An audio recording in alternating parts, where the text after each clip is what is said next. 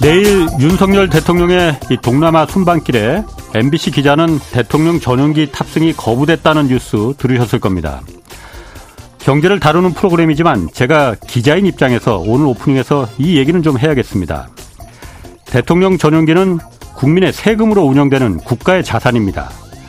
윤석열 대통령 개인의 자가용 비행기라고 이거 착각하면 안 됩니다. 대통령은 이번 조치가 국익을 위해서라고 해명했습니다. 외신을 통해서 전 세계가 이 사실을 곧 알게 될 텐데 한국의 이 후진적 정치 행태는 곧 경제적 불이익으로 이어집니다. 그런 것이 바로 진짜 코리아 디스카운트입니다. 정권에 불편한 이런 말 한다고 뭐 당신 방송 진행 이제 그만두고 내려가라 뭐 이런 날이 다시 올지도 모르겠습니다. 거리에 최루탄 냄새에 자욱하던 그 시절 그랬듯이 말이죠. 설사 그런 불이익이 있다 해도 저는 말해야겠습니다. 그게 그런 게 바로 기자 정신이라고 저는 배웠습니다. 네, 경제와 정의를 다잡는 홍반장, 저는 케이비에스 기자 홍사원입니다. 홍사원의 경제쇼 출발하겠습니다. 유튜브 오늘도 함께 갑시다. 대한민국 경제 오디션, 내가 경제스타 K. 여러분, 경제가 어려워서 힘드시죠? 그래서 준비했습니다. 대한민국 경제 오디션, 내가 경제스타 K. 힘든 경제 상황을 이겨낸 감동 스토리, 우리 가정의 특별한 경제 교육법, 슬기로운 투자 아이디어, 경제와 관련된 이야기라면 모두 모두 환영합니다. 총 상금 육천만 원을 준비했습니다. 자세한 내용은 홍사원의 경제쇼 홈페이지를 참고하세요. 이 프로그램은 당신의 투자의 끼를 춤추게 하는 새로운 투자 플랫폼 탱고픽에서 함께합니다. 네, 내가 경제스타 K 십이월 구일까지 사연 받고 있습니다. 사연은 홍사원의 경제쇼 홈페이지에 올려주시면 되고요. 자, 역사적으로 미국 중간선거 이후 몇 달간은 주식이 계속 상승세를 보였다고 합니다. 이번에도 이 법칙이 적용될지 오늘 좀 자세히 살펴보겠습니다.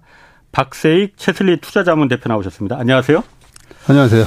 그 미국 중간 선거가 아직 뭐 그 완전히 이제 그 누가 이겼는지는 판가름 나지 않았습니다. 네. 다만 패자는 확실한 것 같아요. 네. 트럼프가 그 패자인 건 확실한 것 같은데. 압승을 그러니까. 예상을 했었다가. 네. 네. 자, 먼저 제일 궁금한 게 이거거든요. 이번 미국 중간 선거가 앞으로 미국의 기준금리 어떻게 영향을 미칠지 어떻게 전망하십니까? 어, 그 부분은요. 예. 그 중앙은행이 정부로부터 독립되어 있다. 예. 네. 우리나라 한국은행 이창용 총재께서도 얼마 전에 예. 그렇게 얘기하셨어요. 그러니까 미국의 연준한테는 우리 독립하지 못했다. 맞습니다. 아. 네. 국내 정부로부터는 우리가 예. 한국은행이 확실히 독립성을 가지지만 아직 예. 연준한테서는 독립하지 예. 못했다. 이런 얘기를 하셨을 정도로 예. 어, 지금 연준의 중, 중앙은행의 역할은 지금 중간선거에서 뭐 하원을 누가 차지하고 상원을 누가 차지하고가 그게 영향을 주지는 않는다라고 예, 말씀드릴 수가 있습니다. 단지. 아, 영향 없을까요? 아, 예, 예. 단지, 아. 어, 연결고리를 보면요. 아. 연결고리에서 바이든 정부가 계속 이제 퍼주기. 예. 지금까지는 하원 의장도 펠로시 의장이 했고 음. 하원이 민주당이 다수다 보니까 예. 대통령도 민주당, 아. 하원도 민주당. 그러면 정부 입장에서는 돈 퍼주기 식에 얼마 전에 애들 학교 론도 스쿨론도 예. 안 갚아도 되는 음. 식으로 해줬잖아요. 예. 그 돈 퍼주기를 계속 하다 보면 결국은 물가가 올라가게 되고요. 예. 그 부분에 대한 이제 제동이 걸릴 거라는 거죠. 음, 공화당이 만약 예를 들어서 그 조금 더 우세하면은. 예. 그러면 예. 제동이 걸리면 어떤 일이 발생하냐면 정부에서는 연준에서는 물가를 잡으려고 계속 이렇게 긴축을 얘기하고 있는데 예. 정부에서는 계속 돈을 퍼주고 있단 말이죠. 예. 그런 부분에 있어서 제동이 걸리면 음. 지금까지는 정부에서는 계속 돈을 퍼주는 바람에 물가가 안 잡히니까 연준에서는 또 계속 매파적으로 금리를 공격적으로 계속 올릴 수밖에 없었잖아요. 예. 그러니까 이 돈 퍼주는 거에 대한 제동이 걸리면 예, 어느 정도 물가 잡는데 음. 영향을 줄 거고 예. 예, 그런 부분이 어, 지금 동안에 이 시중 물가 상승이 올라가고 예. 뭐 그 달러가 이렇게 강세가 되고 이게 모두가 이제 페드가 금리를 너무 예. 공격적으로 올려서 됐던 일어났던 일들인데 요런 부분이 약간 음. 누그러질 수 있다. 아, 물가가 예. 좀 잡힐 가능성도 있으니 네. 정부가 재정 정책을 좀 덜 하면은. 네. 어, 그런데 사실 그 바이든 정부가 그 돈을 이제 재정 정책을 통해서 이제 장기간 뭐 단기간에 퍼주는 거나 그 장기간에 퍼준다는 말이 맞는지 안 맞는지 네. 잘 모르겠으나 좀 많이 쓰는 진짜로. 거는 그 하겠다고 했어요. 그런데 네. 지금 같은 상황에서 앞으로 경기가 어려워질 거고 그러니까는 누구든 다 지갑을 닫을 거 아니에요. 네. 민간 소비도 마찬가지일 거고 기업들도 투자 안 할 겁니다. 불확실하니까. 맞습니다. 이런 상황에서 정부라도 돈을 쓰지 않으면 누가 돈을 쓰겠느냐라는 네. 것도 좀 있지 않아요? 예. 그렇지만 연준은 일관되게 얘기한 게 지금은 고통을 감수하더라도 음. 물가를 일단은 무조건 잡아야 된다. 아무도 예. 돈 쓰지 말아야 된다. 예. 아. 그런 상황이기 때문에 물가 잡는 데는 확실히 도움을 줄 건데요. 예. 이게 하드랜딩으로 이제 가게 될까 봐 아. 그걸 염려를 해서 주식시장이 예. 그동안에 먼저 선반영하면서 박살이 났던 거죠. 예. 아. 그런 부분이 있어서 약간의 이제 변화가 일어날 수 있다. 그 변화 가능, 가능성 때문에 최근에 이제 우리 시장뿐만 아니라 예, 미국 시장도 이제 반등을 자꾸만 이제 모색하려고 하는 게 예. 페드의 피벗이 임박했다라고 생각을 조금씩 하고 있는 거죠. 그 피벗이라는 건 이제 정책 방향. 그러니까 네. 긴축을 계속 강하게 할 거냐, 좀 네. 줄일 거냐, 이 그 정책 방향. 네. 그런데 파월 의장은 그럴 생각 없다고 말했잖아요. 네. 그 지금 뭐 긴축 속도를 뭐 늦추고 이런 거는 시기상조하다. 지금 할 말 아니다. 계속 공격적으로 갈 것처럼 얘기했는데. 맞습니다.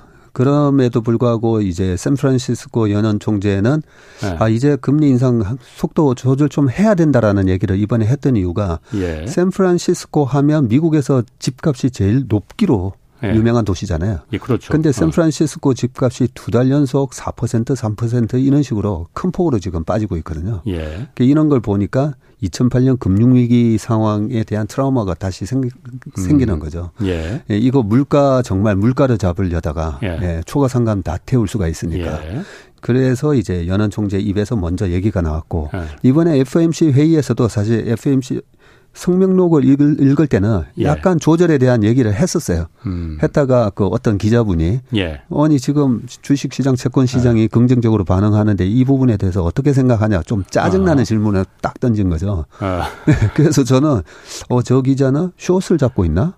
공매도 포지션을 잡고 있나? 예, 이런 생각이 들 정도로. 그러니까 예. 이제 제롬 파월이 기분 아주 나쁜 표정을 지으면서 다시 호키시한 발언을 했지만 예. 분명히 이번에 약간 속도 조절에 대한 언급이 들어가 있었습니다. 그 연방준비 그 에프오엠씨 회의 이사 예. 이사들이 모여서 하는 회의에는 예. 파월은 그런데 그렇게 말을 안 했지만 안 했지만 속으로는 아 예. 이제 좀 긴축을 좀 속도를 좀 늦춰야겠다 이런 생각을 갖고 있다는 거예요. 그러면. 네. 그리고 이제 뭐 페드 얘기가 나온 김에 예. 지금 중간 선거보다도 이제 페드가 제일 중요하거든요. 예. 예. 페드의 그러면 피벗이 과연 언제 있을 거냐. 음. 페드는 친절하게 아 우리가 언제 금리 인상을 멈출 거다라고 절대 얘기 안 해줍니다. 절대 얘기를 안 해주고요. 예. 말이 계속 바뀝니다. 아. 말이 계속 바뀌니까 이천이십일 년 작년에 제가 이제 그 시장 전망 자료를 읽다 보니까요. 예. 어, 이천이십삼 년까지는 금리 인상을 페드가 안 한다는 식으로 돼 있어요. 그런데 어. 올해 엄청난 금리 인상을 했었잖아요. 예, 예. 예, 그리고 작년에 제롬 파월이 작년 하반기에 벌써 시장에서 아, 물가가 이거 예사롭지 않은데 예. 예, 물가에 대해서 물어보니까 일시적일 것이다. 그래서 아, 우리는 그렇지. 금리 인상할 필요 없다. 아. 말이 되게 바뀌잖아요. 그죠? 아, 한번 신뢰를 잃었다 이거죠. 그러니까. 예. 그리고 제롬 파월 의장도 사실 잘 모르는 겁니다. 이천십팔 년 하반기에도 금리를 계속 올려야 될 것 같다라고 얘기하고 실제로 점도표에서 이천십구 년도에 두세 번의 금리를 더 올릴 예. 것처럼 해놓고 예. 이천십구 년도에 올리지도 않고 세 번의 음. 금리를 내려버리거든요. 예. 그래서 우리가 음. 너무 어, 지금 모든 이제 약간 시장에 대한 비관론자들의 그 가정, 예. 가정은 페드가 금리를 오 퍼센트에서 육 퍼센트까지 올리게 되면 예. 여기서 자산 가격은 한 번 더 레벨 다운 돼야 된다. 아. 요렇게 다들 얘기를 하고 계시는데 예. 그렇게 오 퍼센트, 오 점 오 저는 안 간다라고 보거든요. 아. 자, 왜 안 간다라고 생각하냐면요. 박정문 예. 네가 뭔데? 그러니까. 그죠? 아니 연준에서 어. 저렇게 얘기하고 다들 어. 그렇게 믿고 있는데 자산운용사에서 계시니까 그런 얘기하는 거 아니에요 혹시? 예. 그래서 팔이 혹시 안으로 굽어서 예. 그런 거 아닐까? 저도 예. 이제 제 자신을 의심을 하면서 아. 어, 데이터를 가지고 생각해 보면요. 예. 이천육 년도에 팔월 달부터 이천사 년 유월 달부터 페드가 그때 금리를 올렸었거든요. 아. 예. 예. 금리를 십육, 십칠 번 올립니다. 열일곱 번 음. 그때는 베이비 스텝으로 계속 앨런 그린스펀이 예, 예. 금리를 올리다가 이천육 년 팔월 달에는 왜 멈췄을까? 음. 왜 멈췄을까 봤더니 이천육 년 팔월 달에 그 로버트 실러 교수가 만든 케이스 실러 홈프라이스 인덱스 있잖아요. 예, 예. 집값. 아. 그게 꺾이기 시작했어요. 그게 딱 꺾이는 모습을 보더니 페드가 금리를 멈춰버립니다. 집값이 꺾이는 걸 보고. 네. 지금하고 비슷하네 그럼. 예, 지금 그 홈프라이스 인덱스가 꺾였어요. 예. 예. 그런 부분을 보면, 아, 페드가 이거 금리를 쉽게 예. 못 올릴 거다. 예. 그리고 두 번째 이제 그 연준 의장 제롬 파월이 중립금리 이런 얘기를 많이 하거든요. 예, 예. 그럼 중립금리는 과연 뭔지 예. 잘 모르시잖아요. 어, 그냥 제가 그냥 무식한 제가 알기로는 예. 물가에 영향을 주지 않는 정도의 그, 그, 이 금리. 네, 뭐 이런 정도로만 알고 있는데. 어, 그래도 절반 맞추셨습니다. 예. 예, 중립금리라는 어. 것은 물가에도 영향을 안 주고 예. 경기에도 영향을 안 주는 겁니다. 음. 그래서 중립금리가 사 점 오인데 예. 금리가 이 퍼센트에 내려가 있으면 예. 중립금리 수준보다 훨씬 낮으니까 물가에 영향을 주겠죠. 예. 금리가 너무 낮으니까. 그런데 아. 중립금리가 사 점 오인데 금리를 육 퍼센트로 만들어버리면 예. 어떻게 되냐면 경기가 망가집니다. 아. 그래서 연준은 늘 그렇게 얘기합니다. 예. 중립금리 수준이 너무 높아서 우리는 예. 올려야 되고 예. 예, 그런 얘기를 하는데 중립금리는 그러면 어떻게 우리가 중립금리를 알 수 있을까? 그러니까. 예, 중립금리를 계산하는 방법 어. 안 나와 있습니다. 예. 네, 그냥 그렇게 예. 경기와 물가에 영향을 안 주는 예. 그 수준이 중립금리인데 중립금리에 대해서 우리가 약간 이렇게 엿볼 수는 있어요. 컨닝을. 예. 그 컨닝이 뭐냐면 십 년물하고 이 년물. 국채금리의 음. 평균 가격 정도가 예, 예. 예, 중립금리라고 할 수 있는데 그동안에는 십 년물 금리가 오오오오 하면서 막 사 퍼센트까지 이 년물도 계속 올라왔었잖아요. 그런데 음. 예. 최근에는 금리 인상을 단행을 하는데도 지금 십 년물 국채금리는 사 점 공구 예, 이 년물 국채금리도 지금 사 점 육 정도. 여기서 그럼 평균을 내보면 한 사 점 사 나오거든요. 예. 그래서 제가 한번 봤어요. 옛날 한 이십 년 동안 쭉 봤더니 십 년물 국채금리를 훌러덩 올리면서 정책금리를 왕창 올렸던 적은 예. 천구백팔십 년도 폴 볼커, 폴 볼커밖에 없었어요. 아, 예. 예. 십 년물 국채금리를 넘어서는 이 년물 국채금리를 넘어서는 식의 페드의 공격적인 금리 인상은 없더라는 거죠. 그래서 십 년물 국채금리 시중금리가 먼저 올라가는데 페드가 예. 그걸 따라서 이제 중립금리가 올라가니까 막 따라 올리거든요. 그런데 예. 어느 순간에 금리가 이제 안 올라갑니다. 왜냐하면 더 올라가면 경기가 망가지니까. 예. 그 정도 수준에서 멈출 때까지 금리를 올렸다가 멈춰요. 예. 그게 어디냐면 십 년물하고 이 년물 국채금리의 한 평균 가격대는 그 수준에서 멈추더라는 거죠. 아. 그러면 지금 금리가 어디까지 올라 있죠? 지금 사 퍼센트까지 이번에 칠십오 비피 인상해서 사 점 영까지 올라 사 점 영까지 올려놨거든요. 예. 그래서 이번에 십이월 달에 예. 페드워치라는 데서 계속 얼마를 올릴 거냐에 대한 예측치가 나오잖아요. 예예. 원래는 십이월 달에 대한 예측치가 칠십오 비피가 우세했었거든요. 근데 최근에는 오십 비피 인상 가능성이 살짝 더 높아졌습니다. 영 점 오 퍼센트포인트로 네. 올리자는 게. 네. 예. 그러면 왜 페드워치는 어? 아니 제롬 파월은 계속 매파적으로 계속 얘기하고 있는데 예. 왜 페드워치는 이번에 예. 십이월 달에 오십이라고 생각을 하지 예. 중립금리가 지금 사 점 사 정도에 있다는 거죠. 십 년물과 이 년물 국채금리의 한 중간 정도가 지금 네. 사 점 사, 사 점 오 그 정도 네, 되니까. 맞습니다. 그렇기 때문에 이번에 십이월 달에 오십 비피 인상을 하게 되면 예. 사 점 오가 되잖아요. 예. 그런데 내년 뭐 삼월에서 오월까지 아. 지금은 계속 공격적으로 내년에 오 점 오, 육도 갈 수가 있어. 어. 여기에 이제 우리는 겁을 내는 건데 못 간다는 거죠. 거예요, 그러면은? 못 간다는 거죠. 그리고 또 하나 제가 근거를 하나 말씀드리면 예. 아이에스엠 제조업 피엠아이 지수 뭐 이런 얘기들 하잖아요. 아, 아, 예. 예, 구매 관리자한테 서베이 예, 해가지고 예. 음. 그게 오십 이하로 나오면 경기 침체 가능성. 예. 예, 오십 이상이면 괜찮다는 예. 건데 지금 오십 점 일, 오십 점 이 여기서 왔다 갔다 하거든요. 예. 요것도 제가 한번 봤어요. 과거에 페드가 금리를 멈췄을 때 네. 언제였는가? 이천십구 년도에는 왜 점도표에서 두세 번 더 음. 올릴 거라 해놓고 왜 멈췄지? 음. 그때 이 점 이오에서 멈추고 점도표에는 이천십구 년도에 삼 퍼센트까지 가는 걸로 돼 있어요. 예. 왜 멈췄지? 봤더니 이천십구 년도에 피엠아이가 오십 이하로 떨어져요. 아. 그리고 이천일 년, 이 년 그 리세션이 왔을 때 닷컴버블이 예. 깨졌을 때 예. 그때도 이천 년 중반까지 금리를 올리다가 이천일 년도에 오히려 금리를 내립니다. 네. 피엠아이가 급락을 해요. 음. 오십 이하로. 경기 침체가 네, 너무 심하게 올 거다라는 네. 판단이 있으니까. 맞습니다. 그래서 피엠아이가 오십 이하로 내려가면 아, 페드는 금리를 멈추는구나. 네. 우리가 이번에도 여러 번 기자들이 얘기 제발 언제쯤 금리를 멈추고 언제까지 네. 올리는지 좀 가르쳐 주세요 하는데 계속 제롬 파월은 아, 나는 데이터. 데이터만 보고 얘기한다. 예. 자꾸 묻지 마라. 막 이런 식으로 얘기하잖아요. 예. 그러면 도대체 그 데이터가 뭐지? 아. 데이터가 도대체 어떤 데이터가 나와야 멈추지? 요 아. 얘기가 잘 없어요. 예. 근데 제가 봤을 때는 제일 중요한 게 부동산 데이터. 예. 네. 그리고 또 하나가 제조 피엠아이. 아. 왜냐하면 중립금리 이하 이상으로 너무 올리면 경제가 망가지는데 아. 벌써 이미 이 정도 금리 수준에서는 경제가 망가진다라는 그 지표가 나오면 페드는 멈춘다는 거죠. 예. 그래서 아. 지금 피엠아이가 딱 오십 점 얼마인데요. 아마 이번에 발표되는 피엠아이가 나오면 오십 이하로 떨어질 가능성이 높고요. 그리고 아. 또 이제 마지막 음. 이번에 씨피아이가 유월 달에 구 점 일이 나오면서 이 난리가 난 거잖아요. 소비자 물가 지수. 소비자 물가 지수가. 예, 예. 구 점 일인데 어, 이번에는 칠자 나오나 했더니 자꾸만 팔 점 이 뭐 여기서 예, 예. 왔다 갔다 했어요. 예, 예. 어, 오늘 밤에 나옵니다. 예, 내일 내일 새벽 아닌가? 아, 네, 예, 내일 새벽에. 예. 드디어 나오는데 어, 지금 블룸버그 컨센서스는 팔 점 영인데 예. 제가 감히 아. 예, 예상하기로는 아. 칠 점 육에서 칠 점 구 정도 나올 수도 있을 것 같아요.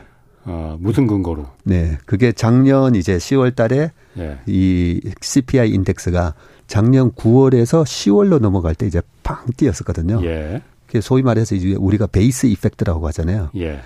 작년 동월 대비잖아요. 예. 작년 동월 대비. 그러면 작년 시월 달에 이 씨피아이 인덱스가 빵 튀었습니다. 예.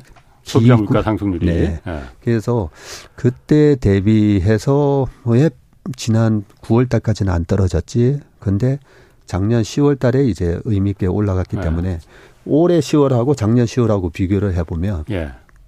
음, 칠 퍼센트대가 나올 수가 있겠구나. 그 칠 퍼센트대를 아. 저희가 회사에서 이렇게 엑셀로 여러 가지를 해봤더니 예, 예. 어, 칠 점 육에서 한 칠 점 구 정도 나오지 않을까. 음. 음. 그래서 저희는 지금 이제 시장에서는 아. 칠자 나오면 아. 오늘 밤에 시장이 아. 미국 시장이 또 약간 아. 이렇게 어, 그 제롬 파월이 원하는 예. 물가가 잡혔다라는 아직까지 그는 확고한 데이터가 없다 예. 이 부분이었는데 씨피아이가 이제 칠자로 떨어지면 아. 약간은 이제 아. 호키시한 부분이 말 그대로 페드의 아. 피벗이 나올 수도 있다라고 시장이 생각한다는 거죠. 제가 두 가지가 좀 궁금합니다. 네. 일단 제가 중립금리라는 게 뭐 대충 물가에 영향을 안 주고 경기에 영향을 안 주는 그 금리 뭐 이렇게 이해를 했었는데 네. 그게 장기와 단기금리 차의 중간 지점 이걸 말한다는 건 그걸 확실한 거예요? 아니요. 그건 제 생각입니다. 아, 그러면은 네. 그러니까 그런 것 같아서.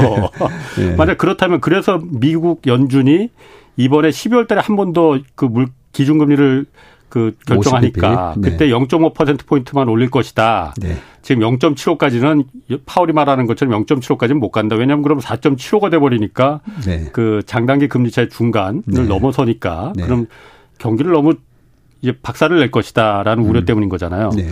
그러면은 그걸 그대로 이제 한국으로 만약 비, 대입을 해보면은 네. 한국은 지금 장단기 금리 차가 우리는 뭐 그렇게 거의 비슷하거든요. 지금, 네, 지금 비슷합니다. 뭐 사 점 영구, 예. 뭐 사 점 영팔구, 사 점 일삼 뭐 이런 거니까요. 뭐 중간 정도로 하면은 박정우님 말씀대로 하면은 사 점 오 정도로 만약 평크라고 하면은 네. 우리나라 지금 기준금리가 지금 삼 점 오잖아요. 네. 일 퍼센트를 더 올려야 된다는 얘기는 그럼 한국은? 네. 그 아까 말씀드렸듯이 연준으로부터 자유롭지가 못하기 때문에 예. 예, 우리나라 정책금리가 너무 낮으면 어, 자금의 이탈이 있을까 봐. 예.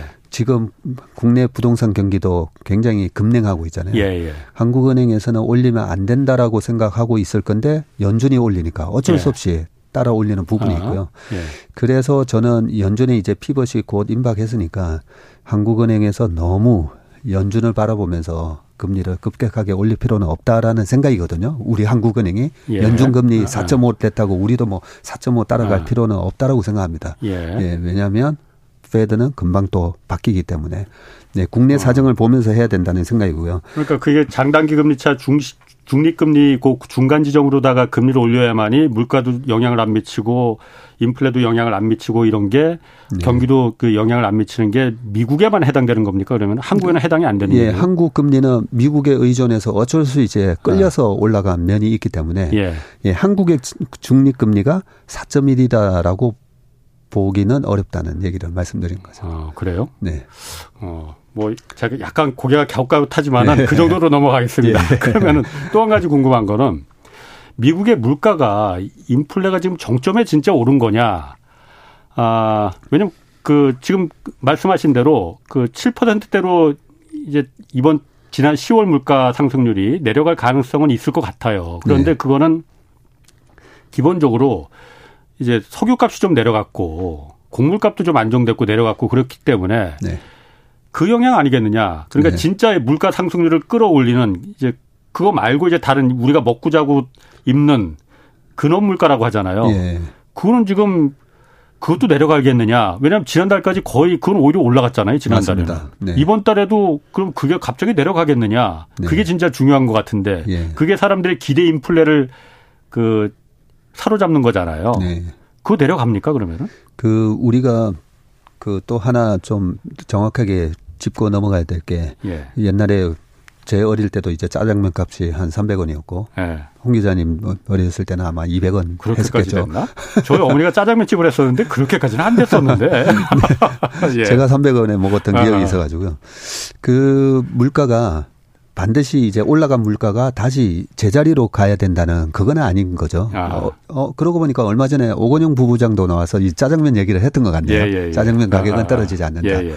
단지 이제 와이오와이로 봤을 때 예, 칠천 원까지 올라갔는데 계속 칠천 원으로 머무르게 되면 음. 와이오와이 이제 물가 상승률이 제로가 되는 거죠. 예, 예. 예, 그래서 절대 물가 수준이 반드시 떨어져야 되는 건 아닙니다. 예. 음, 그렇군요. 예. 알겠습니다. 그것도 그렇고 그 역사적으로 보면 미국 중간 선거 기점으로 해서 증시가 계속 상승한다. 그런 그건 맞는 겁니까? 아 중간 선거 이후. 아 미국 중간 예. 선거 이후. 그러니까 미국 증시가 네. 몇 달간은 중간 선거 이후에는 몇 달간 계속 상승하더라. 이거는 통계적으로 예 굉장히 통계적으로. 아니 어떻게 이럴 수가 있지? 아, 네, 그 정도로의 통계치가 나옵니다. 중간 선거가 아. 있었던 해. 아. 예. 예, 중간 선거가 있기 전 일 년 평균을 내보면, 예. 내보면요. 예. 플러스 영 점 삼 퍼센트밖에 안 올라가요. 아. 예, 플러스 영 점 삼 퍼센트. 예. 그리고 그 사이에는 마이너스 삼십일 점 팔 퍼센트 떨어지는 경우도 있고요. 그게 예. 이제 천구백칠십사 년 일 차 오일 쇼크가 있었던 때이기도 한데, 예. 그리고 이천이 년도에 중간 선거 있었을 때도 마이너스 한 십육 점 사 퍼센트 정도 떨어지고요. 예. 천구백구십 년도에 이제 아버지 부시 중간 선거 때도 마이너스 한 십 점 칠 정도 떨어지기는 한데, 예. 희한하게도 중간 선거 있기 전 일 년 동안이 되게 주가가 안 좋습니다. 음. 안 좋고요. 중간 선거 딱 있고 나서 그 이후에 일 년의 평, 평, 그 평균을 내보면요. 십육 점 삼 퍼센트가 나와요. 중간 선거 있고 난 다음에 얼마 동안? 일 년 동안. 일 년 동안? 예. 평균 수익률이 십육 점 삼 퍼센트가 나오는데 아시다시피 에스 앤 피 오백의 장기 연간 수익률 보면 한 구 퍼센트거든요. 예. 근데 거의 두 배 가까이 중간 선거 있고 나면 희한하게 나오더라는 거죠. 항상 그랬어요? 아니요. 항상 그런 건 아닌데 아, 그동안에 아. 예, 한 칠십 년 평균치를 아. 내보면 그렇게 예. 나오는데 그게 왜 그럴까라고 제가 예. 이제 여러 가지 자료를 찾아보니까 예. 미국의 대통령 이 년 차, 이 년 차의 경제 성장률이 제일 낮더라고요. 아. 이 년 차의 경제 성장률이 제일 낮고 예. 삼 년 차, 사 년 차가 다시 회복을 하면서 예. 경제 성장률이 올라오는데 아 그러니까 제가 생각하기에 아, 일부러 이 년 차의 경제 성장률을 눌러놨다가 삼 년 차, 사 년 차에 재선이 되기 위해서는 다시 경기를 부양시키고 음. 사람들이 우리가 광고도 많이 하시지만 광고 맨 마지막 광고를 제일 기억 많이 하잖아요. 그렇죠. 예, 네. 그래서 제일 비싸지 또. 네, 아. 제일 비싸고. 네. 그렇기 때문에 대선에 임박해서 최근 일 년 동안의 경제 성과가 중요하다는 거죠. 네. 그리고 우리나라 대통령 선거하고는 좀 다르잖아요. 오 년 단임인데 예. 미국은 사 년 중임이잖아요. 예. 그래서 어 중간 선거는 어떻게 제가 사실 중간 선거에 대해서 전혀 거의 신경을 안 쓰는 이유가 음. 누가 되든 상관없게 미국의 정치 시스템은 민주당 대통령이 되면 그다음 중간 선거에서는 반드시 하원을 공화당으로 음. 트럼프가 되니까 그다음 중간선거에서 민주당을 그렇지. 하원 다수로 만들었잖아요. 뭐 거의 그렇게 됐어요. 네. 미국 정치 시스템은 대통령의 권한이 너무 독주하지 못하도록 네. 예, 항상 이제 하원을 이렇게 바꿔주더라고요. 예. 우리도 요즘 많이 그렇게 네. 이제 따라가는 경향이 있는데, 그렇기 때문에 중간선거에 바이든이 엄청나게 사활을 걸었을까? 저는 아니라고 봅니다. 음. 그러면 트럼프 때는 어땠지 한번 생각해 보면, 트럼프가 이천십육 년 십일월 달에 당선되고 십칠 년, 십팔 년. 근데 이천십팔 년도에도 지금처럼 페드가 금리를 공격적으로 올리고 예. 이천십팔 년 하반기에 주가를 확 밀어버렸어요. 예. 그리고 이천십팔 년 삼월부터 왜 갑자기 트럼프가 미중 무역 분쟁 갈등을 야기시키면서 음. 계속 스트레스를 줬어요. 그러니까 아니 중국에다가 세계 공장 역할을 하는 중국에다가 투자를 하려고 하던 흐름이 음. 어 중국에 투자해도 되나? 네, 그러면서 이천십구 년도에 예. 실제로 이제 피엠아이까지도 오십 이하로 떨어질 정도로 예. 그렇게 만들어 놓고는 이천십구 년도에 금리도 세 번 낮추고 예. 여러 가지 시진핑하고 악수도 하면서 예. 이천십구 년도에 에스 앤 피 오백이 이십팔 점 팔 퍼센트 올랐었어요. 음. 근데 이천십구 년도에 경기가 좋아서 올랐느냐? 이천십구 년도에 경기 안 좋았거든요. 음. 안 좋아서 금리도 세 번 내리고 피엠아이 지수도 오십 이하로 떨어지고. 예. 아, 그래서 보니까 아, 미국 대통령들은 약간 의도적으로 이 년 차의 경제를 눌러놨다가 예. 삼, 사 년 차에 재선을 위해서 다시 살리는 예. 아, 그런 식의 약간은 의도적인 예. 매니플레이션, 약간 조작 예. 예, 그런 걸 하는 게 아닌가. 그게 그냥 제 생각입니다. 음, 뭐 물론 그렇 그럼 뭐 어, 그럴 수 있을 것 같아요. 네. 어, 뭐. 한번 제가 나중에 미국 대통령 만날 일에서 한번 물어봐야겠네요. 네. 아마 의도적으로 그렇게 한다라고는 얘기는 안 했지만 네. 왜 중간선거 이후에 수익률이 음. 일 년 동안에 이렇게 압도적일까. 네, 그 부분에 대한 제 나름대로 이제 해석입니다. 그런데 앞으로 그러면 그 아니 진짜 그 여태까지 쭉 보면은 역사적으로 보면은 그 통계적으로 보면은 중간선거 이후에 아까 말씀하신 대로 굉장히 한 일 년 동안 육 개월 네. 일 년 동안 올라갔던 건 사실이잖아요. 사실입니다. 네. 이번에도 그러면 그렇게 될 가능성이 아주 높다라고 생각합니다. 음, 높다. 네. 어. 미국 증시가 그러면은 한국 증시는 상관없고 미국 증시만 그런 거죠? 어, 미국 증시만 좀 그런 게 있고요. 그런데 네. 어, 미국 증시가 좋으면 우리도 이제 따라가는 경향이 네. 있는데 방금 좋은 질문을 해주셨는데, 네. 해주셨는데 이천십구 년도에 에스 앤 피 오백이 이십팔 점 팔 퍼센트 올라갈 동안 예. 우리 증시는 칠 퍼센트 올랐어요. 예. 예. 그래서 꼭 미국 시장이 좋다고 해서 우리 시장도 좋은 건 아니지만 예. 제가 왜 이 부분을 강조드리냐면 최근에 너무 비관적인 시각이 팽배하잖아요. 예. 그래서 저는 어 지금 우리 많은 이제 우리 투자자분들이 예. 주식을 이번에 떨어지는 약세장에서 예. 삼성전자를 비롯해서 많이 사셨어요. 예. 근데 싸게 잘 사셨는데 여기서 흔들릴 수 있다는 거죠. 내년에 시장이 너무 안 좋을 거다라고 다들 예상을 하시니까. 예. 근데 그렇게 아주 안 좋은 상황은 안 올 거다라는 얘기를 말씀드리고 음. 싶어서 이 예. 말씀을 드리는 거고요. 음. 이천십구 년도에 삼성전자의 영업이익이요. 예. 마이너스 오십 퍼센트 났고요. 하이닉스의 영업이익이 마이너스 팔십칠 퍼센트 떨어집니다. 이천십구 년도에? 네. 십구 년도에. 아. 그렇지만 예. 하이닉스는 오십오 퍼센트 올랐고 삼성전자는 사십사 퍼센트 올랐거든요. 아. 네. 영업이익이 그렇게 떨어졌는데도. 떨어졌는데도. 왜냐하면 어. 금리가. 십 년물 국채, 미국 십 년물 예. 국채 금리로 말씀드리면 이천십팔 년 시월 달에 삼 점 이이를 찍었던 십 년물 국채 금리가요. 예. 이천십구 년 하반기에 가면 일 점 오까지 빠집니다. 음. 페드는 이천십구 년도에 삼 퍼센트까지 금리를 음, 올릴 거다라고 예. 얘기를 했었지만 예. 실제로는 금리가 일 점 오까지 빠졌었어요. 예.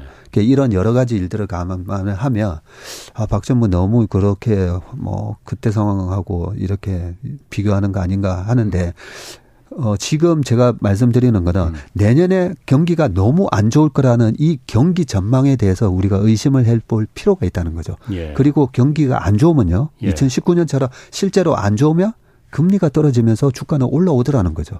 음. 경기는 네. 안 좋다 하더라도. 네. 자, 그러면은, 어, 흔히 경기가, 내년에 경기가 이제 침체가 올 거다라고 말하는 그 주요 근거 중에 하나가. 네.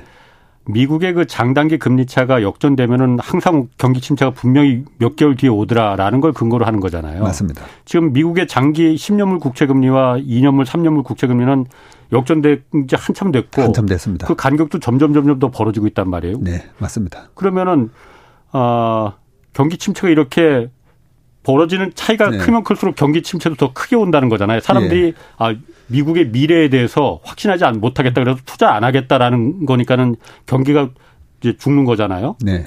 그런데도 불구하고 어쨌든 그럼 내년에 음. 미국의 주식시장이 실물 경기는 안 좋다 하더라도 네. 올라가는 게 저는 약간 좀 이해를 못하겠는데. 그렇죠. 예. 네, 굉장히 좋은 질문을 해 주셨는데 지금 이렇게 얘기합니다. 미국의 십 년물하고 이 년물의 장단기 역전차이가 예. 지금 오십 비피나 돼 있는데 예. 이런 현상은 천구백팔십일 년 이후로 처음이다. 그러니까. 네, 사십 년 만에 처음이다. 이렇게 예. 얘기하거든요. 그때로 가장 크게 지금 벌어졌다고 해요. 그렇죠. 예. 그러면 천구백팔십일 년은 우리가 한번 생각해 볼까요? 예. 천구백팔십일 년에서 팔십이 년도에 리세션이 왔어요. 예. 경기 침체가 왔어요. 예. 예. 실제로 왔어요. 그때 오일 쇼크였었으니까. 네. 칠십구 년도에 이 차 오일 쇼크 있고 팔십 년, 팔십일 년도에 그 물가가 높아진 걸 폴 볼커가 잡겠다고 정책 금리를 이십 퍼센트나 올리고. 그렇죠. 네. 네. 그런 상황이 되다 보니까 경제가 팔십이 년 연말 되면요. 미국의 실업률이 십 점 팔을 찍습니다. 네. 네. 굉장히 안 좋았어요. 그때 뭐 폴, 폴 볼커가 권총 차고 잤다는 얘기도 있어요. 네. 그 실업자들이 다 죽이겠다고 막. 네. 아. 네. 집 앞에 와가지고 맨날 시위하고 예. 그래가지고요. 예. 그러면 천구백팔십일 년에서 팔십이 년 넘어갈 때 그 장단기 금리차가 역전돼 있었기 때문에 예. 팔십이 년도에 어떻게 되냐면 경기 침체 왔어요. 예. 왔는데 예. 천구백팔십이 년도에 어, 에스 앤 피 오백이랑 다우가 십오 퍼센트 이상 오릅니다. 경기 침체가 그렇게 심하게 왔는데요. 왔는데도. 예. 십오 퍼센트 아. 이상 오르고요. 예. 팔십삼 년대에도 오르고요. 예. 팔십사 년대도 계속 올라갑니다. 예. 예. 그래서 경기 침체가 왔다고 해서 야 주가가 망가질 거다. 예. 그, 그 가정을 되게 조심해야 된다는 거죠. 음. 장단기 금리 역전은 반드시 예. 경기 침체를 선행해서 나타나는 현상이기 때문에 제가 예. 아유 그 장단기 금리 역전했다고 예. 해서 경기 침체가 오는 게 아닙니다라는 음. 얘기가 아니고요. 예. 경기 침체 옵니다. 예. 오는데 주가는 올랐어요. 그러면 아. 천구백팔십일 년도에 에스 앤 피 오백이 그 고점 대비 저점까지 얼마 빠졌냐면요. 이십팔 퍼센트 빠지거든요. 언제? 천구백팔십일 년도에. 아, 그 예, 장단기 예. 금리가 아, 역전됐을 예, 예, 때. 예. 우리가 그 지금은 초등학교에서도 배웁니다. 주식은 경기의 선행지수다. 아, 그죠? 예, 예. 네. 아. 그리고 뭐 고용지표는 아. 후행지표다. 그렇죠. 이런 거 배우잖아요. 예, 예. 예. 자, 그러면 팔십이 년도에 올 경기 침체를 주식은 미리 선반영을 예. 해가지고요. 예. 에스 앤 피 오백이 그때 이십팔 퍼센트 빠졌어요. 예. 이십팔 퍼센트. 아. 자, 지금은 그러면 내년도에 이 장단기 금리가 역전된 걸 반영을 해서 주가는 에스 앤 피 오백이 이번에 얼마 빠졌을까요? 에스 앤 피 오백이 이번에 사천팔백 얼마에서 예. 이번에 삼천오백이 살짝 깨졌었거든요. 아. 이십칠 점 오 퍼센트 빠졌어요. 예. 그때 팔십일 년도에 이십팔 퍼센트 빠졌는데 이번에 마이너스 이십칠 점 오 퍼센트 빠졌습니다. 어, 비슷하네. 네, 네. 비슷하고 예. 그때 장단기 금리차 역전된 거랑도 비슷하고요. 비슷하고. 그러면 팔십이 년도에 비슷하게 경기 침체가 온다는 걸 저는 다 감안을 해서 아. 팔십이 년도에 실업률이 십 점 팔 퍼센트까지 왔던 그런 혹독한 경기 침체가 온다는 걸 다 감안을 해서 예. 팔십이 년도에 주가는 오르더라는 거죠. 미국은 왜냐하면, 그렇게 됐으니까. 왜냐하면 팔십이 년도에 금리가 빠집니다. 아, 네. 팔십이 년도에 미국의 금리가 이제 빠집니다. 빠졌고 네. 물가도 씨 피 아이도 빠지고요. 음, 네. 미국도 그러면 내년에 금리가 어, 내려갑니까? 내려 내려가는 정도로 그럼 더 이상 올리는 게 아니고 내려가는 네. 정도까지 지금 예측을 하시는 거예요? 예. 그러면 이제 어. 금리가 그러면 그렇게 빠지느냐? 아. 어, 지금 중고차 가격이 급락한다. 예. 뭐 이런 얘기들도 있고. 근데 아까 이제 근원 물가 이런 좋은 얘기를 해 주셨는데 딱 하나 지금 고용 시장이 너무 타이트했잖아요. 예. 이 고용 시장이 너무 타이트하니까. 어. 예. 지금도 일자리는 두 개인데 일할 사람은 한 명이에요. 예. 이 대 일 비율로 일자리가 더 많아요. 뭐 요즘은 좀 그거 좀 바꾸긴 좀 안 좋아지긴 안 좋아졌다고 예. 하는데 그래도 뭐 나쁘진 않습니다. 그래서 제가 아 이런 상황에서 과연 비관론자들이 보시는 것처럼 경기 침체가 올까? 그런데 최근에 빅테크 기업들이 예. 칼바람이 지금 불기 어. 시작하죠. 뭐 애플도 예. 그렇고 다 해고시킵니다. 예. 해고시키고 종업원들. 뭐 저크버그도 아 내가 좀 잘못 봤다. 예. 한 십삼 퍼센트 잘라야 되겠다. 예. 그리고 일론 머스크는 오십 퍼센트를 잘라버리겠다. 예. 예, 이렇게 빅테크 기업들이 그동안에 예. 인건비 상승의 가장 큰 주범이라고 하면 좀 기분 나쁘실 수가 있죠. 네. 네. 주범이라고 말하면 안 되는 거 같고. 아, 주범이 아, 아니고 그죠. 네. 인건비 상승을 네. 이끄셨던 가장 네. 이렇게 예, 밸류어블한 예. 그런 가치 있는 노동자들 음. 계급이 누구였냐면 프로그래머들이었잖아요. 아, 예. 네, 우리나라도 아, 마찬가지고 예. 이 플랫폼 기업들이 쭉쭉 빨아들이고 저쪽에서 예. 카운터 오프하면서 어, 십만 불 나는 더블로 이십만 불 줄게. 이게 아. 이제 인건비 상승을 부추겼는데 예, 예. 그 빅테크 기업들이 인력을 이제는 시작했어요. 자르겠다는 예. 거군요. 그러면 물가를 보면요. 유가가 백이십 불, 백삼십 불 정도까지 갔다가 지금 팔십오 불 하고 있고 예. 천연가스 가격 벌써 뭐 고점 대비 육십 퍼센트 빠졌어요. 예. 예, 구리 가격 오 달러 하다가 음. 삼 달러대고 예. 다 빠졌는데 인건비 요 부분만 조금 신경 쓰였는데 예. 인건비 이제 빠질 거고 주택가격 타이트한 이 주거비용 예. 그것도 주택가격이 빠지고 그러면 예. 어, 물가는 팔십이 년처럼 경기 침체가 오면 무조건 물가는 빠지게 돼 있고 물가가 빠지면 시중금리가 빠지고요. 예. 왜냐하면 시중금리는 예. 그렇죠. 어, 예. 실질금리 플러스 기대 인플레이션이니까요. 예. 예. 기대 인플레이션이 이제 기대 디플레이션이 되는 거잖아요. 예. 그런 식으로 음. 빠지고 주식은 스마트하기 때문에 항상 선행해서 다 반영을 했다는 거죠. 음. 네. 뭐 그런데 그렇게 안 보는 분들도 많이 있습니다. 어저께 네. 당장 어제나 패널로 나오신 이덕진 교수도 아, 지금 그 원자재, 뭐 석유나 천연가스, 뭐 구리, 곡물 이런 게 지금은 진정세를 보이지만은 석유 이백 달러 간다는데 지금 그 선물 베팅하는 그 기관들도 있거든요, 지금. 이백 달러요? 아. 네. 나 실제로 나왔어요. 네. 그 왜냐면은 그렇게 갈 수 있다라는 그, 그거 사실 아무도 모르는 거거든요. 네. 그리고 뭐 또 이쪽 패널 얘기 들어보면 그것도 그런 것 같기도 하고 또 음. 어쨌든 요거는 그 이 방송 들으시는 분들이 참고로 그러니까 네. 그 본인이 이제 판단해서 하는 그 참고용으로 저희가 전해드리는 거니까 그렇게 좀 그 이해를 해 주시면 될 것 같고 그 부분에 대해서 제가 아. 좀 중요한 게 있어서 부연 예. 설명을 음. 하나 드릴까요? 예. 어, 제가 투자를 하는 원칙은 음, 확률입니다. 확률. 확률. 예. 그리고 이천칠 년도에도 모건 스탠리의 프라임 브로커라고 이제 헤지펀드 관리해주는 프라임 브로커가 찾아왔었어요. 예. 이천칠 년도에 아. 우리나라 펀드 매니저들은 시장을 거의 뭐 천오백 비피 아. 이렇게 십오 퍼센트 아웃퍼폼 하니까 예. 와, 대단한 매니저들이 많은가 보다 해서 찾아와서 아. 예, 저도 이제 만났었는데요. 만나니까 딱 하는 얘기가 이럽니다. 어, 너네는 어떤 툴을 쓰고 있느냐. 아, 예. 예. 주식시, 주식을 투자하는데 어떤 툴을 쓰느냐라고 물어보는데 제가 알기로 그때 이천칠 년도에 시장을 주도했던 펀드를 운영하던 매니저들 보면 어떤 개량적인 툴을 갖고 하는 데가 없었어요. 예. 네. 아. 그래서 요 말씀을 왜 드리냐면 아. 결국은 피트린치나 그다음에 뭐 템플턴이나 아. 예, 워런 버핏도 마찬가지고 우리가 예. 쌀 때 가치 영역에서 주식을 산다고 그러잖아요. 네. 그 가장 기본적인 가정은 뭐냐면요. 주가는 적정 가치로 회귀한다는 겁니다. 음. 그걸 이제 평균으로 회귀한다. 민 리버전이라는 예. 표현도 쓰고요. 네. 환율, 유가 다 그렇게 저는 음. 평균으로 회귀한다라고 보고 투자를 하는 게 맞다고 생각합니다. 예. 그런데 어, 이백 불 간다고 하잖아요. 예. 이천칠 년에서 이천팔 년 넘어갈 때 그때도 유가가 이천팔 년 칠월 달에 네. 백사십칠 불 갔을 때 골드만삭스에서 이백 불 갈 수 있다라는 리포트가 나옵니다. 예. 그러면 음. 평균으로 회귀, 회귀해야 되는데 평균 이 노멀 디스트리뷰션이라고 하는 이 정규 분포에서 평균 값으로 회귀하는 게 아니라 이백 불 저 끝에 음. 있는 이 표준 편차의 저 끝에 음. 있는 대로 갈 거다라고 얘기하는 거거든요. 예. 그게 맞으면 영웅이 돼요. 음. 그렇게 발생할 확률이 없는데 얘기했기 예. 때문에 아, 아, 아. 그걸 우리가 블랙스완이라고도 하고 예. 테일 리스크, 꼬리 리스크라고 하거든요. 아. 그래서 주식을 제가 하는 사람들의 이제 경향을 보면 예. 자꾸만 아. 요 테일 리스크에 아. 배팅을 하는 사람이 많아요.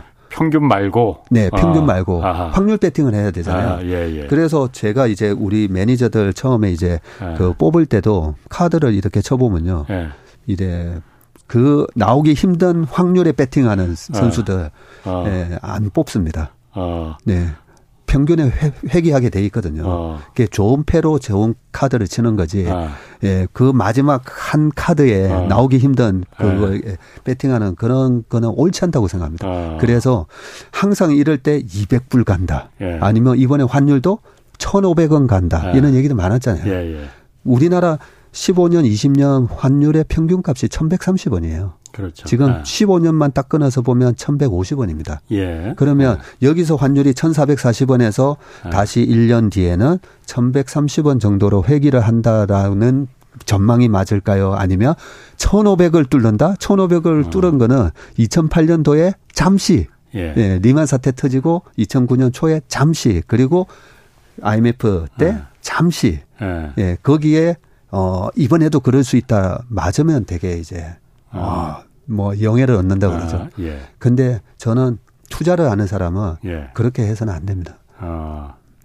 모르는데 요즘 하여튼 모든 뭐 경제뿐만이 아니고 모든 일이 상식에 반하는 사건들이 뭐 네. 많이 터지나 보니까 뭐 자 국내 주식 좀 다시 돌아와봐서 아, 코스피가 이천사백 회복했잖아요. 네. 그 많이 올랐습니다. 네. 이게 어 이것도 그럼 아까 그 이 말한 그거하고 평균 회기로 이제 맞는 건지 지금 얘기 들어보니까 그게 맞는 것 같은데. 맞습니다. 이유.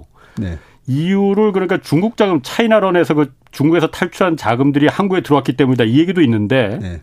어떻게 이유가 뭐라고 보세요? 네. 그냥 단순히 평균 회계예요 그러면은? 아닙니다. 아. 방금 그 부분도 분명히 이유는 되고요. 음. 이유는 되는데 이 평균값 우리나라 피비알 일 배에서 일 점 공오 배. 네. 그 정도가 평균이거든요. 예. 우리나라는. 근데 지금 우리나라 그러면 피비알 일 배가 얼마인가? 이천칠백이라고 보시면 돼요. 아. 이천칠백. 일 배라고 하니까 좀 한 배라고 하시죠. 아, 한 배. 아. 네. 일 배 하니까 좀 느낌이 안 좋습니다. 예. 네. 이 한 배가 되는 아. 게 이천칠백인데 이천칠백 밑으로 떨어지면 우리나라 그 주식의 순자산 가치보다도 안 되는 가격에 디스카운트 돼서 거래되고 있다라고 보면 되잖아요. 근데 예. 왜 디스카운트 되겠습니까? 뭔가 경제가 상황이 안 좋으니까 디스카운트 되는 거잖아요. 예. 그래서 코로나 때 같은 경우에는 피비알 영 점 육 정도까지도 빠졌던 거죠. 아. 혹독한 경기 침체가 올 걸로 예상을 했었으니까. 예. 그런데 빠르게 회복을 했었잖아요. 예. 그래서 어, 지금 이천사백 이 정도면 다시 현금화를 시켜가지고 좀 더 한 번 더 나올 그는 테일 리스크를 대비하는 게 맞는지 예. 아니면 평균으로 회귀할 때까지 기다리는 네. 게 맞는지 네. 예, 그런 부분을 봤을 때 제가 계속 이천오백 밑에서는 지난번에 나왔을 때도 저는 일관되게 네. 예, 지금은 사시면 됩니다. 네. 지금 이럴 때 사야 됩니다라고 예. 말씀드리는 이유가 평균으로 반드시 회복합니다. 예. 예, 그리고 네. 회복 못할 가능성은 어떤 나라냐면 네. 브라질이라든지 아르헨티나라든지 옛날에 예, 그 시스템적으로 전체 나라가 제대로 작동이 안 될 때 그럴 때는 회귀를 못할 수도 있는데요. 예. 우리나라는 갈수록 이제 경제력이 좋아지고 있잖아요. 일본도 예. 뭐 이렇게 제끼고 있고 예. 독일 이런 레벨로 계속 이렇게 올라가고 있는 레벨에서 피비알 일 배는 반드시 회복하고 음. 이 부분에 대한 믿음과 확신이 없으면 코로나 때도 마찬가지입니다. 예. 경제가 이렇게 나쁜데 예. 여기서 피비알 영 점 육, 영 점 칠에서도 사면 안 되지라는 예. 잘못된 판단을 하게 된다는 거죠. 예. 예. 그래서 그 평균으로 회복 회귀한다는 거는 이제 그 제가 이해를 했고 예. 그 중국 투자했던 외국인 자금들이 지금 중국을 이제 탈출하고 있다, 차이나런하고 있다. 네. 그 자금들이 지금 한국에 들어오고 있는 거는 맞는지. 네, 그것도 뭐 정확하게는 알 수는 없지만, 네. 예, 홍콩이나 이런 글로벌 한 펀드를 운영하는 매니저에서 제가 하나 들었던 얘기는, 네. 어, 삼성전자를 요즘 이 조 이상 외국인이 사는데요. 네. 이게 마치 이천십구 년 일월 달에도 예. 삼성전자의 어닝 쇼크가 나왔는데 예. 외국인들이 막 사는 거예요. 예. 그때도 외국인들한테 물어봐라. 홍콩에서 예. 그 삼성전자 사는 외국인들 도대체 왜 사냐. 예. 물어봤더니 그때는 했던 얘기가 이제 어, 티에스엠씨라. 삼성전자라. 삼성전자 주가가 많이 빠졌으니까요. 음. 똑같이 배당이 이 점 오 퍼센트면 티에스엠씨를 갖고 있느니 삼성전자를 갖고 있는 게 낫다라고 생각하고 산다는 거예요. 음. 반도체가 계속 이천십구 년 이큐까지 계속 안 좋았거든요. 예. 근데 삼성전자가 그때 삼십육 퍼센트 빠졌습니다. 고점 대비. 음. 근데 거기서 이제 매수가 들어오더라고요. 예. 근데 여기서 우리가 하나 배워야 될 점은 예. 지금 주식을 사서 일, 이 개월을 보고 쇼텀하게 단기 예. 트레이딩 하러 들어간다면 이런 자신감이 없어져요. 음. 근데 어, 일 년 기다리면 일 년 기다리고 보면 어, 삼성전자 배당 이 점 오 퍼센트도 받고 예. 그리고 반도체 시황이 회복되면 결국은 예. 올라갈 거니까 예. 일, 이 년 정도 약간 롱텀한 예. 기준으로 보면 그렇게 해서 살 수 있었다는 거죠. 그런데 예. 최근에 삼성전자 왜 사는데 물어봤더니요. 예. 한다는 얘기가 예. 천사백사십 원 환율이라는 거죠. 아까 환율도 다시 평균값에 회귀한다 했잖아요. 예. 그 홍콩의 매니저가 지금 사서 반도체 시황이 음. 회복이 안 되더라도 예. 환율만 한, 다시 평균값으로 회귀해도 환차익. 그, 거기서 이십 퍼센트 먹는다는 거죠. 아. 거기다가 배당까지 받고. 예. 예. 음. 그런 관점에서 삼성전자를 산다는 것처럼 예, 우리 투자자분들이 예. 어, 저도 약간 그런 마음으로 예. 기다리셨으면 좋겠어요. 그럼 지금 요즘 외국인들이 주로 매수하는 게 그 사들이는 게 삼성전자하고 하이닉스라는 거잖아요. 반도체 네. 기업들. 근데 반도체 지금 겨울 온다면서요. 그러니까. 그런데 그래, 그래. 고기를 왜 살까? 네. 또 그러면 선반영인가요? 네.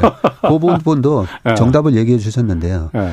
어, 우리나라 주식은 제가 피이알이 이익이 많이 날 때 네. 이익이 많이 날 때 사면 물리고 이익이 안 날 때 사야 되나. 예. 즉 이익이 많이 날 때 피이알이 낮아지면 오히려 팔아야 되고요. 예. 이익이 안 나서 피이알이 높아졌을 때 이익 대비 예. 주가가 너무 높을 때 예. 고퍼일 때 사야 되고 예. 그게 시클리컬 산업을 매매하는 방법입니다. 예. 예, 우리가 가치 투자를 하면 원래 피이알이 낮은 기업을 사야 되잖아요. 그렇죠. 예. 그런데 사이클 기업은 예. 사이클이니까 예. 이익이 많이 안 나올 때 여기서 사고 이익이 많이 나올 때 파는 매매를 해야 되는 거거든요. 아, 겨울이 올 때 그럼 사야 된다? 예. 아. 겨울에 밀짚 모자를 산다라는 그 예. 격언처럼 외국인 입장에서는 지금 삼성전자가 꽤 올란 것처럼 보이잖아요.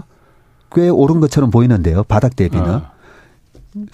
그 달러 기준으로 싹 바꿔보잖아요. 예. 삼성전자는 사십팔 퍼센트 빠져 있어요. 예. 오늘 이제 빠졌으니까 다시 달러 기준으로 보면 고점 대비 오십 퍼센트 빠져 있을 겁니다. 예. 외국인 어. 입장에서는 어, 너무 싸고 반, 왜 오십 퍼센트나 빠졌느냐? 반도체가 안 좋다고 하니까. 예. 앞으로 안 좋을 거라고 하니까. 예. 예, 그래서 이미 선반영을 해서 빠져 있다는 거죠. 근데 삼성전자 같은 경우는 올해 계속 안 좋았던 것 같은데.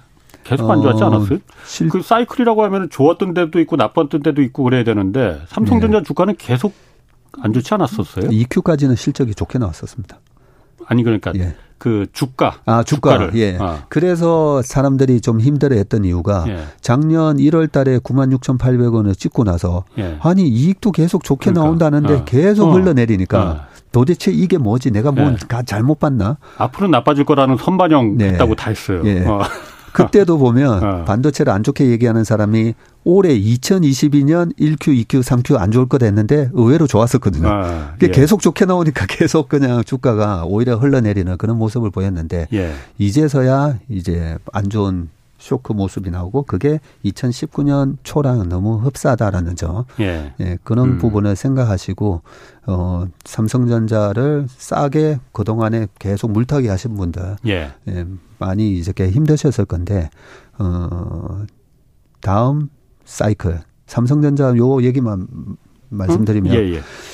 삼성전자가 삼 년에서 삼 년 반이면 항상 예. 전고점을 돌파를 했더라고요. 음. 예, 이때까지 네. 예, 전고점을 돌파. 이천십칠 년 십일월 달에 액면 분할한다고 고점 치었다가 예. 그러고 나서 작년 초에 재작년 이제 십이월 달에 고점을 돌파해버리는데 예. 그전에도 보면요. 이익이 많이 나올 때 오히려 빠지고 이익이 안 나올 때 주가가 올라가기 시작하면서 항상 삼 년에서 삼 년 반이면 전고점을 돌파하더라는 아. 거죠. 그래서 어, 물타기 하셔가지고 육만 오천 원, 육만 칠천 원, 칠만 오천 원 이렇게 막 단가를 만들어 놓으셨을 거예요. 우리 투자자분들이. 예. 아. 예. 작년 일월 달에 고점을 쳤으니까 벌써 거의 이 년이 다 돼갑니다. 아. 그러니까 한 일 년 반, 일 년 반 한번 기다려보시라고. 어, 일 년 더 그러니까 꾹꾹 참고 기다려야 된다. 네, 그동안 이 년이나 기다렸는데. 아. 네. 자, 그러면 뭐 박 전무님은 항상 말하시면 제가 그냥 이렇게 얼굴 보고 대화하다 보면은 워낙 영화배우, 영화배우처럼 생기셔갖고 막 빠져듭니다, 그냥.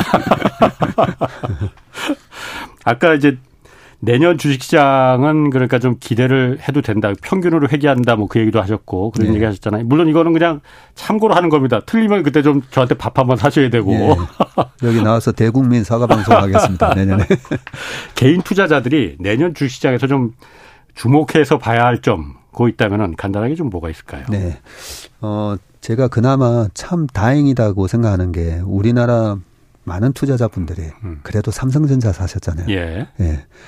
힘들었지만 예. 과거에는 주식으로 해서 왜 망하냐면요. 연예인들 주식 투자 스토리 들어보면 다 잡주, 에. 상패 에. 이렇게 했었잖아요. 에. 그래서 주식 절대 하지 마. 그런데 예. 이번에는 잘하셨어요. 에. 삼성전자를 사셨으니까. 에. 그러면 삼성전자는 왜 삼 년, 삼 년 반 만에 전고점을 돌파했을까? 에. 대체 불가한 기업이라는 거죠. 음. 그래서 항상 이런 위기가 오면요. 글로벌하게 경쟁력을 가진 수출 대기업을 기업들. 사는 게 정답이다라는 말씀을 좀 드리겠습니다. 알겠습니다. 지금까지 박세익 전무였습니다. 내일은 론스타 주제 다루겠습니다. 홍사원의 경제쇼였습니다.